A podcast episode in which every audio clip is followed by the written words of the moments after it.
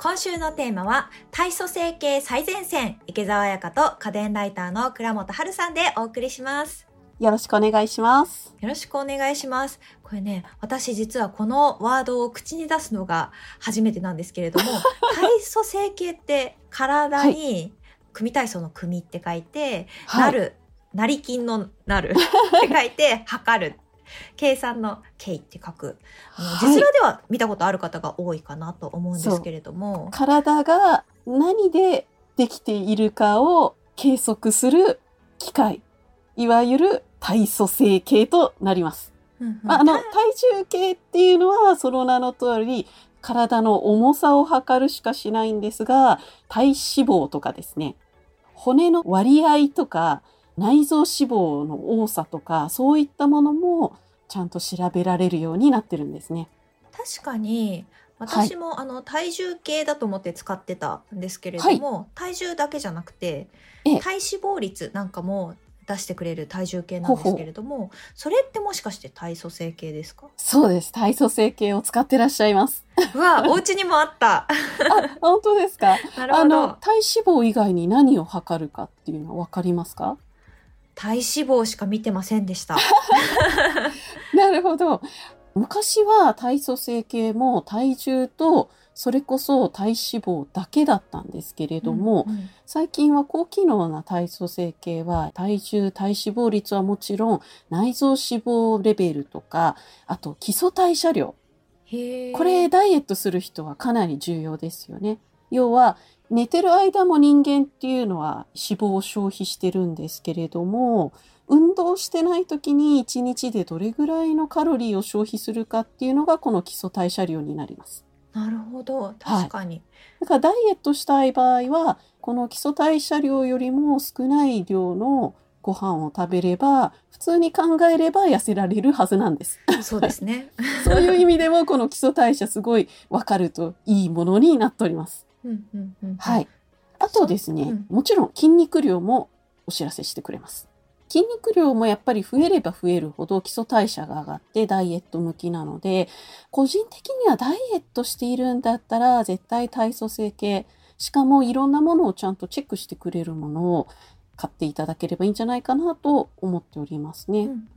で、その他ですと、大抵最近のものは体の年齢っていうのを教えてくれますあ。ー確かに出てくるこの体の年齢っていうのは基本的には体重とか体脂肪率とかあと筋肉量とかからそのメーカーさんがいろいろ調査してこの年代はだいたいこれぐらいみたいなものを割り出して出してくれるものなんですが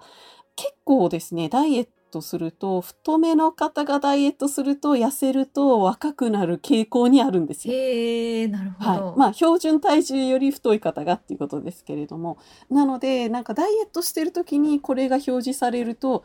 なんかちょっと嬉しくなる。あ若くなったみたいなちょっとモチベーションアップに個人的には意外とこの体年齢気に入っている機能になります。確かに実年齢と比較してねいろいろねそうなんですよ。できますもんね。そう。ああ実年齢より若くなったって 思いながら毎日乗るのが楽しくなったりします。あとはですね、だいたい BMI も表示されるものも増えてますね。BMI っていうのは自分の体が痩せてるか標準かあるいはちょっと太すぎるかっていうのを数字に出すものなんですけれどもよく BMI18 以下だと痩せすぎとかそういうのがお医者さんとかで言われるのでまあこれに関しては、えー体重と自分の身長が分かれば自分で計算できるものなので表示されてもされなくてもどっちでもいいんですけれどもまあ目安として表示されると思ってください。そうですね。わかりやすいですよね。BMI よく言われますもんね、そうなんですよ。池谷屋さんは使ってる体組成計はどちらのメーカーになっているでしょうか、えっと私 IoT 系のメーカーだったとなんですね。思うんですけどウィジングスだウィジングスはいはいはい。あ、じゃあスマホ連動している。そうですねなるほど。ごくたまにしか乗らないですあそうなんですね、はいもったいない。基本的にはですね、日本では今主流となっているのが、タニタとオムロンの2大メーカーなんですよ。確かによく聞きますね。体重計とか体組成計のメーカーとして、ええ。あと多分 IKEA さんも好きなエレコムさんとかがちょこちょこと参戦してたりしてる程度なんですけれども実はですね体脂肪率っていうのはこれこれこういうふうにすればこう出るっていうちゃんとした計算式っていうのは意外となくってですね各メーカーさんが独自の計測方法とかあるいはこの体重でこの身長で体脂肪率っていうのは体の中に電流を流してその抵抗値で大体こう計測するんですけれども、うんうんうんこの体重この身長でこの抵抗値だと大体これぐらいの体脂肪率みたいな過去のデータの蓄積とかから体脂肪率っていうのを出してたりするんですよど結。構推定に近いんですかね推定に近いものもあるんです。なので結構メーカーによって体脂肪率の出方って同じ時間に測っても変わってくるんですね。比較的これ個人的な意見ですけれども医療用の体組成計を使って家庭用の同じように使ってみた時に比較的近い数値を出しやすいかなって思うのもこのタニタとオムロンさんの2大メーカーなんですね。なるほど。いろんなメーカーのを集めて医療用のと比較するっていう実験を昔したんですけれども意外と本当に体脂肪率に関してはばらつきが多くてですね。で中でもタニタ・オムロンさんっていうのは比較的いい感じのデータが出てたんですけど中でも個人的にはタニタさんが実測に近いかなと思いました。うんうんうんので日本にいて高機能体組成計を買おうっていう時多分タニタかオムロンかの2択になる人が多いと思うんですけどもちろん IKEA 屋さんのようにあの IoT 系で買うとかあるいはさっき言ってたエレコムなんかは見た目が可愛いので見た目重視でエレコム買うとかいろいろ買い方あるんですがまあフィットネスジムとかに置いてあるのがタニタオムロンが多いのでそのどっちかっていう場合はまあ体脂肪率重視だったら個人的にはタニタ計測時間が体組成計ってちょっと時間かかるんですけれどもそれが短い方がいいっていう場合はオムロンさんが個人的におすすめかなと思っております。へえどれぐらい計測に時間かかるんですか？そうですね。これ、あの、各メーカーいろんな製品出してるので一概には言えないんですけれど、一般的に体組成計って10秒以上はかかると思ってくあださい。そうなんだ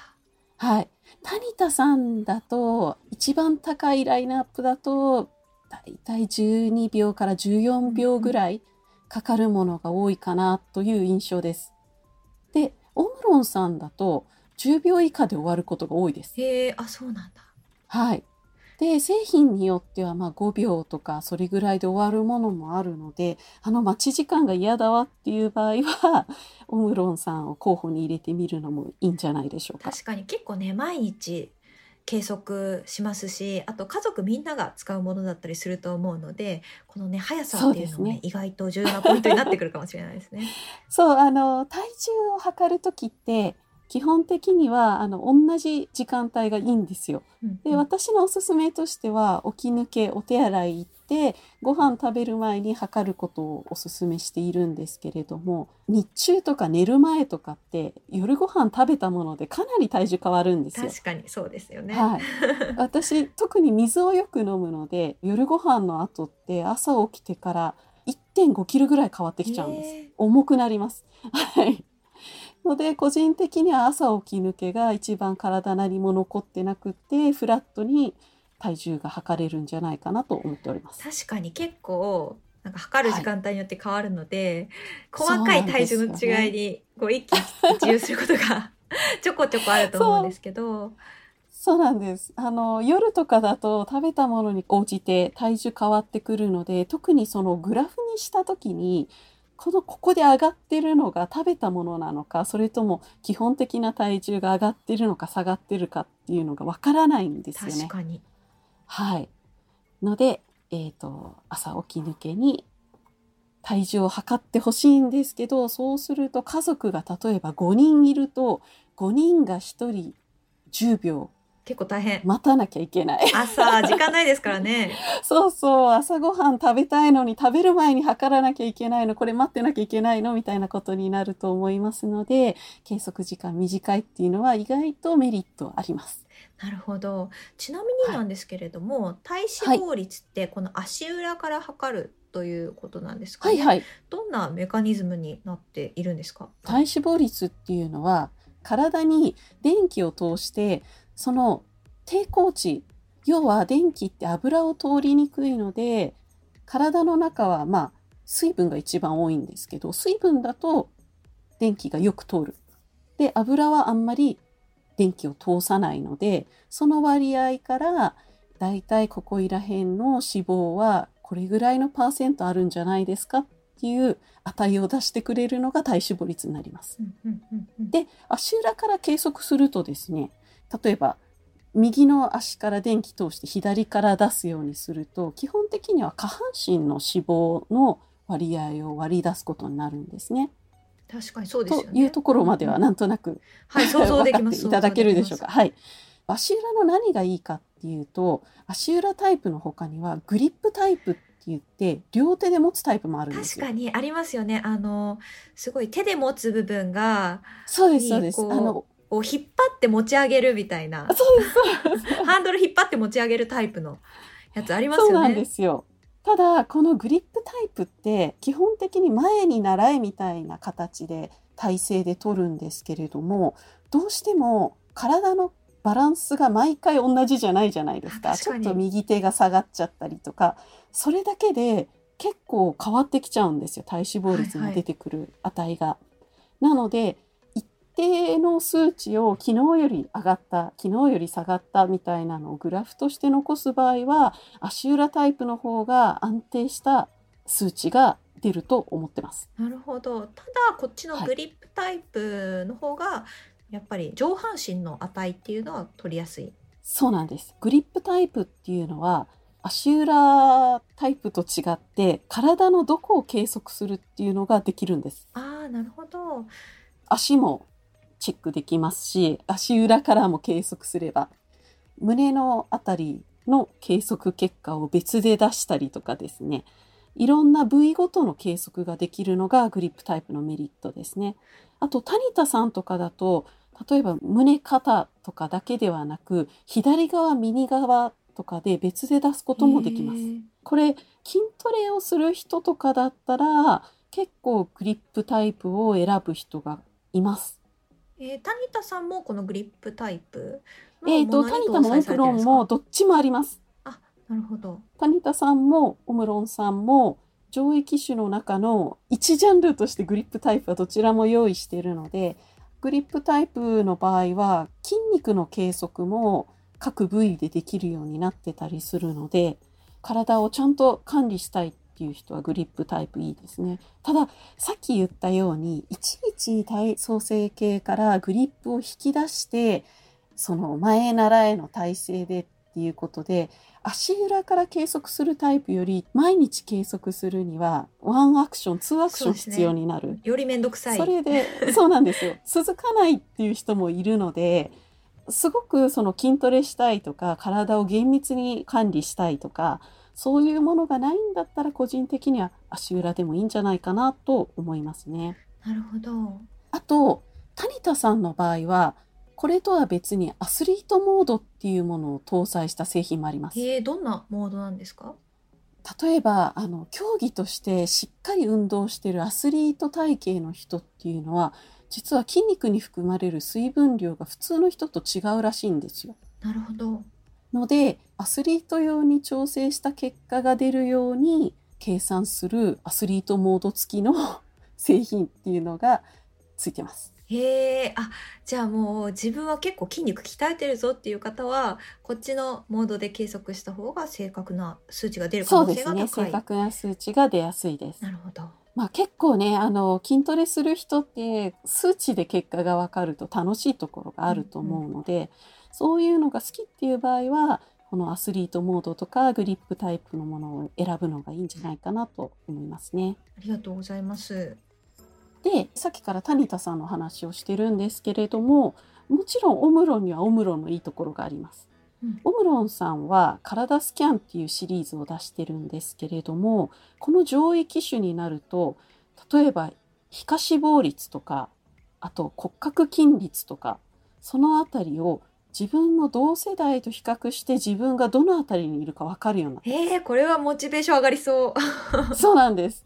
自分の年代を最初に入れるんですけれども、自分でその測った時に自分は平均よりちょっと脂肪が多いなとか、あ筋肉私普通の人より多いんじゃないとか、そういうのがわかるようになってるので、そういう点でなんか毎日乗るのが楽しくなるっていうところはありますね。なるほど。ただこちら、さっきも言ってたように、体組成っていうのは測るのに年齢とか身長とかをまず最初に登録する必要があるんですよ。確かにそうですよね。計算式にこの身長を考慮するものとか年齢を考慮するものがあったりしますもんね。はい。そのために家族分のメモリーを全部入れなきゃいけないんですね。うんうん。で、体組成計って基本的にメモリーを複数分入れられるようになってるんですけど、これ製品によって最高2人までしか入れられないものとか、まあ、10人前後まで入れられるようになってるものとかあるので、家族が多い場合は、このメモリー数の最大人数についてはちゃんとチェックしてほしいですね。確かにこれ重要ですね。はい私登録できないんだけどっていうの結構喧嘩の火種になったりしますからね。そうなんです。あと、昔は結構ですね、この登録人数に合わせてボタンがあって、自分のボタンを押してから乗らなきゃいけなかったんですけれども、最近のものの多くは、自分が乗ると勝手に体組成計が、これはあなたですねって言って判断してくれるようになってたりするんですよ。要は乗るだけで自動的にスイッチがオンになって、自動的に乗ってる人を判断するので、乗れば結果が出るっていう。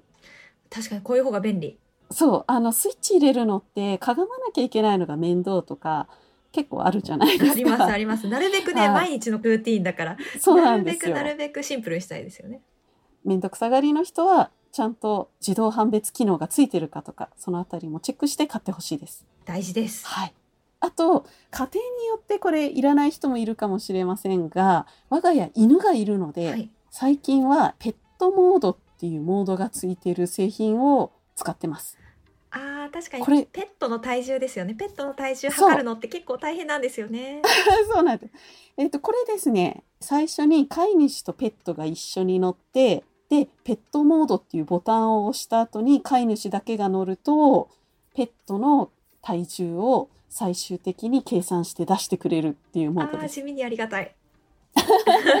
引き算しなくていいんですよ。あれ、自分の体重これだからっていう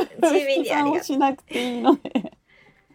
そう。あと、特にペットを飼ってる人にはチェックしてほしいんですけれども、最小計測単位っていうのが体重計にはあります。うんうんうん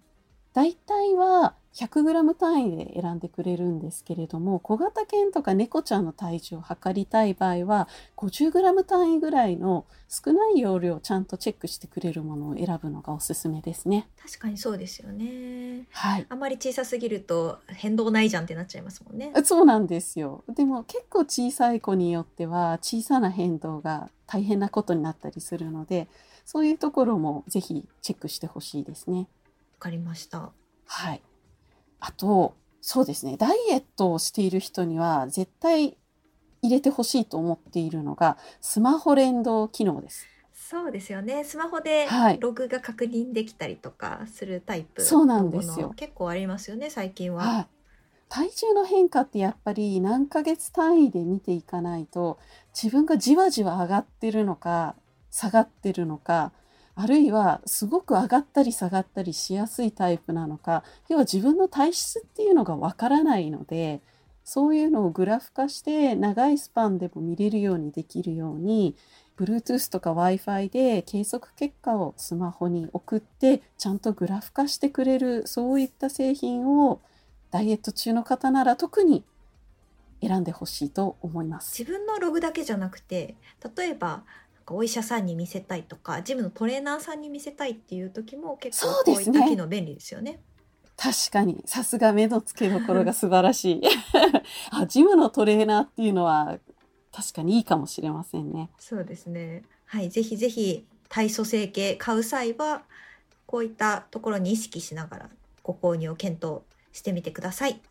ありがとうございました。今回は体組成計最前線をお送りしてきました。家電最前線では番組への感想もお待ちしています。番組で紹介された家電を買ってみましたという感想や、こんな家電を取り上げてほしいなどのリクエストも大歓迎です。ツイッターでハッシュタグ家電最前線をつけて投稿してください。